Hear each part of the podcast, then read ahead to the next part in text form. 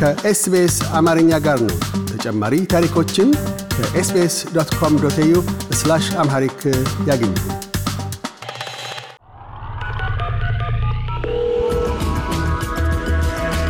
ሀገርኛ ሪፖርት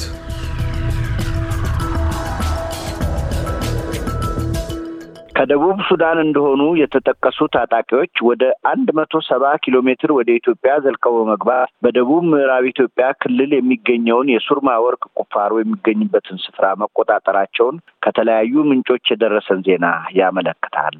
መንግስታዊ የዜና አውታሮች ወይም የሚመለከተው መንግስት ለዚህ ዜና ማስተባበያ እሁድ ምሽት ላይ ሰጥቶበታል።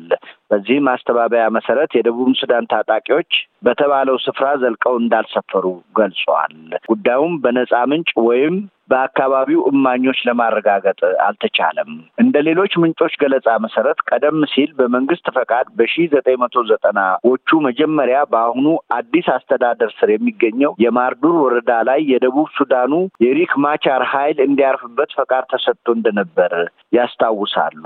ሆኖም ከፈቃድ ውጪ ይህ ታጣቂ ኃይል በዚያው አካባቢ ሰፍሮ በአካባቢው ነዋሪ ህዝብ ላይ ጥቃት በማድረስ ላይ ይገኛል በማለት ምንጮቹ ገልጸዋል። በመንግስት እውቅና ጭምር ይኸው የሬክ ማቻር ታጣቂ ኃይል እስከ ሚዛን ተፈሪ ድረስ ዘልቆ እንደሚገባ እነዚሁ ምንጮች ገልጸዋል። በእነዚህ ምንጮች ገለጻ መሰረት በሁለት ሺ ስምንት ዓመተ ምህረት በኢትዮጵያና በደቡብ ሱዳን በኩል በተደረጉ ውይይቶች ዘረፋው ረገብ ብሎ እንደነበር ገልጸው አሁን ተመልሶ ያው የዘረፋ እንቅስቃሴ ማገርሸቱን ምንጮቹ አስታውቀዋል።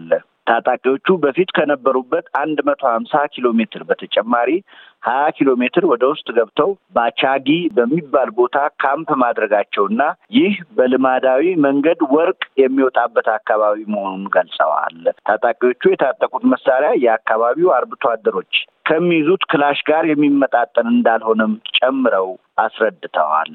እነዚህ ታጣቂዎች ኪሚሽ ወደ ተባለ ስፍራ ተሸጋግረውም ወርቅ ማውጣት መጀመራቸው ተገልጿል። በእነዚህ ምንጮች መሰረት ድርቅ በሚከሰት ወቅት እነዚህ ወገኖች ይመጡና ለከብቶቻቸው ውሃና ግጦሽ መሬትን ይሻሙ እንደነበር አስታውሰዋል። አሁን ግን ለዘለቄታው በሚመስል መልክ በዚያው አካባቢ መስፈራቸውንም ጨምረው ገልጸዋል። ኢትዮጵያ በጋምቤላና በደቡብ ምዕራብ ኢትዮጵያ ክልሎች በኩል ከደቡብ ሱዳን ጋር የምትዋሰነው መሬት ሰፊ ሀብት ያለው በመሆኑ ወደፊት ችግር ሊያስከትል እንደሚችል አካባቢውን የሚያውቁ ሰዎች ይናገራሉ። የውጭ ጉዳይ ሚኒስቴርም ደቡብ ሱዳን እንደ መንግስት ከተመሰረተ አስር ዓመት ሲሞላው ድንበር አለመካለሉ በይፋ አስታውቋል።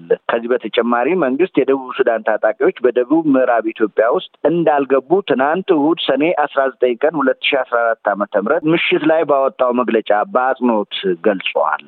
መንግስት ለቀጣዩ ዓመት የሰብል ዘመን እንዲውል በማሰብ ወደ ሀገር ውስጥ ላስገባው የአፈር ማዳበሪያ ግዢ፣ ማጓጓዣና ሌሎች ወጪዎች ከስልሳ አራት ነጥብ አምስት ቢሊዮን ብር በላይ ወጪ ማድረጉ ተገለጸ።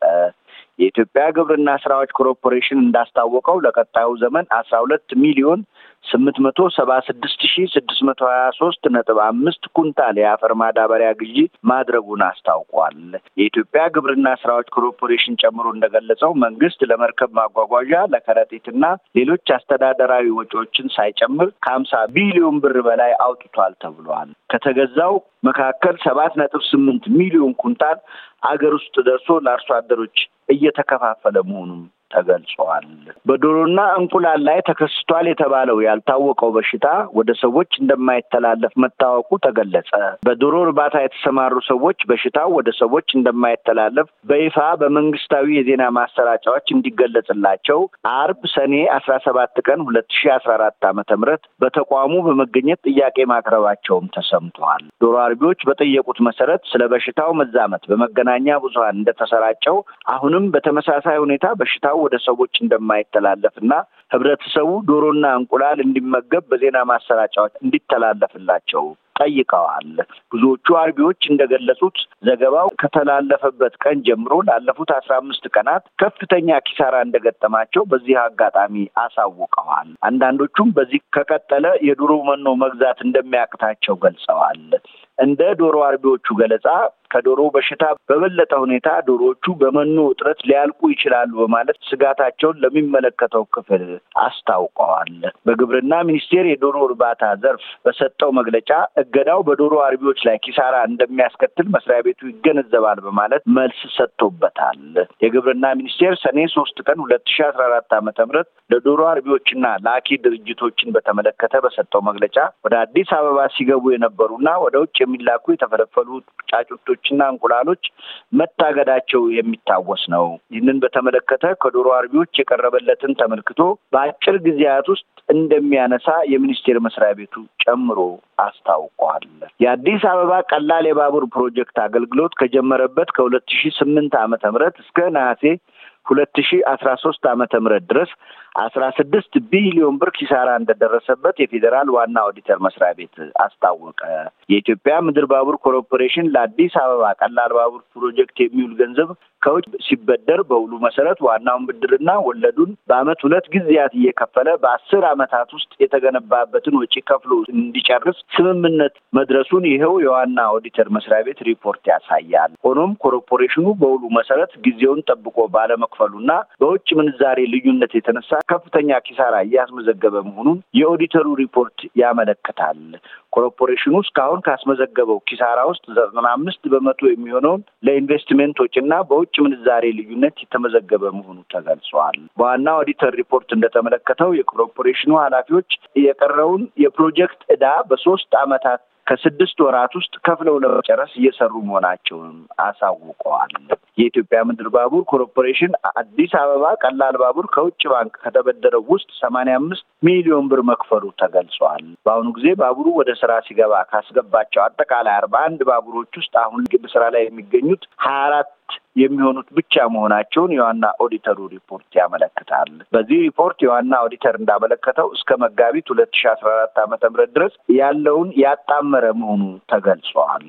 የኢትዮጵያ መንግስት አገዋ በሚል ምህጻረ ቃል የሚታወቀውን አሜሪካ ለታዳጊ ሀገራት የሰጠች ምርትን ከቀረጥ ነጻ የማስገባት መብት እንደ ኤሮፓ አቆጣጠር በመጪው ታህሳስ ሀያ ሀያ ሁለት እንደገና ይጀመራል የሚል ተስፋ እንዳለው ገልጿል።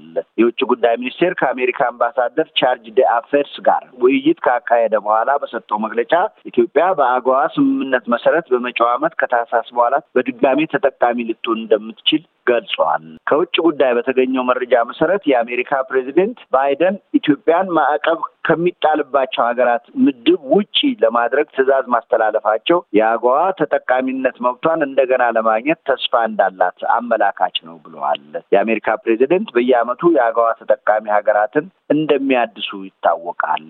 ይህም የኢትዮጵያ ተጠቃሚነት እንደገና ለማደስ ከአሜሪካ መንግስት ጋር ጥልቅ ውይይት ከጀመረ ከወራት በፊት መሆኑን የውጭ ጉዳይ ሚኒስቴር ጨምሮ ገልጸዋል። ዓለም አቀፍ ሰብአዊ እርዳታ የያዙ አውሮፕላኖች በመቀሌ እንዳያርፉ መከልከላቸውን ከትግራይ መደበኛ የመገናኛ ብዙኃን የተገኘው ዜና ያመለክታል። በኢትዮጵያ በኩል ወደ ትግራይ ከስምንት ሺህ ሊትር በላይ ነዳጅ ለትግራይ መላኩን አስታውቋል። ለዚህ ህወሀት ማስተባበያም ሆነ የተቃርኖ ድምፅ አላሰማበትም። የኢትዮጵያ አየር መንገድ የዴሞክራቲክ ኮንጎ ብሔራዊ አየር መንገድን አርባ አምስት በመቶ ድርሻ ለመግዛት የተቃረበ መሆኑን ከአየር መንገድ የተገኘው ዜና አመለከተ። ያም ቢሆን ሀምሳ አምስት በመቶ ድርሻ በዴሞክራቲክ ኮንጎ መንግስት ስር እንደሚቆይ ተገልጿል። ይህ የአየር መንገድ ለኮንጎ ሁለተኛው መሆኑ ይታወቃል። የኢትዮጵያ አየር መንገድ በገለጸው መሰረት ከዴሞክራቲክ ኮንጎ አየር መንገድ ጋር ስምምነት በቀጣዮቹ ሁለትና ሶስት ወራት ሊፈጸም ይችላል ተብሏል። በአየር መንገዱ ገለጻ መሰረት አየር መንገዱን ለማንቀሳቀስ ከኮንጎ መንግስት ጋር ሳይሆን ከኮንጎ እንደ ባንክ ከመሳሰሉ ተቋማት ጋር ስምምነት እየተፈጸመ መሆኑን አስታውቋል። ከዚህ በፊትም የኢትዮጵያ አየር መንገድ አርባ ዘጠኝ በመቶ ድርሻ ከማሊ እና አርባ አምስት በመቶ ድርሻ ከዛምቢያ እንዲሁም ከቶጎ ሀያ ዘጠኝ በመቶ ድርሻ እንዳለው ይታወቃል። የኢትዮጵያ አየር መንገድ በተጨማሪ እንደገለጸው እስካሁን ድረስ በአፍሪካ ደረጃ ያሉት ፕሮጀክቶች አትራፊ መሆናቸውን አስታውቋል። በሁሉም አየር መንገዶች ውስጥ የኢትዮጵያ አየር መንገድ ተጨማሪ ገንዘብ የማያፈስ መሆኑን ተገልጿል። የኢትዮጵያ አየር መንገድ ሶስት ነጥብ አራት ቢሊዮን ዶላር በሀያ ሀያ ገቢ እንዲሁም በሀያ ሀያ አንድ አራት መቶ ዘጠና አራት ሚሊዮን ዶላር ትርፍ ማግኘቱ የሚታወስ ነው። አየር መንገድ በሺ ዘጠኝ መቶ አርባ አምስት ዓመተ ምህረት ሲቋቋም በአንድ ነጥብ አምስት ሚሊዮን ዶላር እንደነበር የሚታወስ ነው። በአሁኑ ጊዜ አየር መንገዱ አንድ መቶ ሰላሳ አምስት ዘመናዊ አውሮፕላ አውሮፕላኖች ሲኖሩት ከዚህም ውስጥ አርባ ስምንት በመቶዎቹ ለተወሰኑ ጊዜያት በሊዝ የተያዙ መሆናቸው ይታወቃል። በአሁኑ ጊዜ አየር መንገዱ አስራ አምስት ሺህ አምስት መቶ ሰራተኞች ሲኖሩት ስካይላይት የተባለ ባለ አራት ኮከብ ሆቴል እንዳለው የሚታወቅ ነው። ለኤስቢኤስ ሬዲዮ የአማርኛ ዝግጅት ክፍል ከአዲስ አበባ ሰለሞን በቀለ።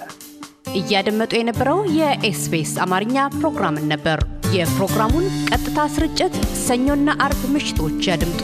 እንዲሁም ድረገጻችንን በመጎብኘት on demand እና በኤስቢኤስ mobile app ማድመጥ ይችላሉ። ድረገጻችንን ኤስቢኤስ dot com dot au Amharic ን ይጎብኙ። የዚህ አይነት ታሪኮችን በተጨማሪ ማድመጥ ይሻሉ? በአፕል ፖድካስት፣ ጉግል ፖድካስት፣ ስፖቲፋይ ወይም ፖድካስቶችን ባገኙበት መንገድ ሁሉ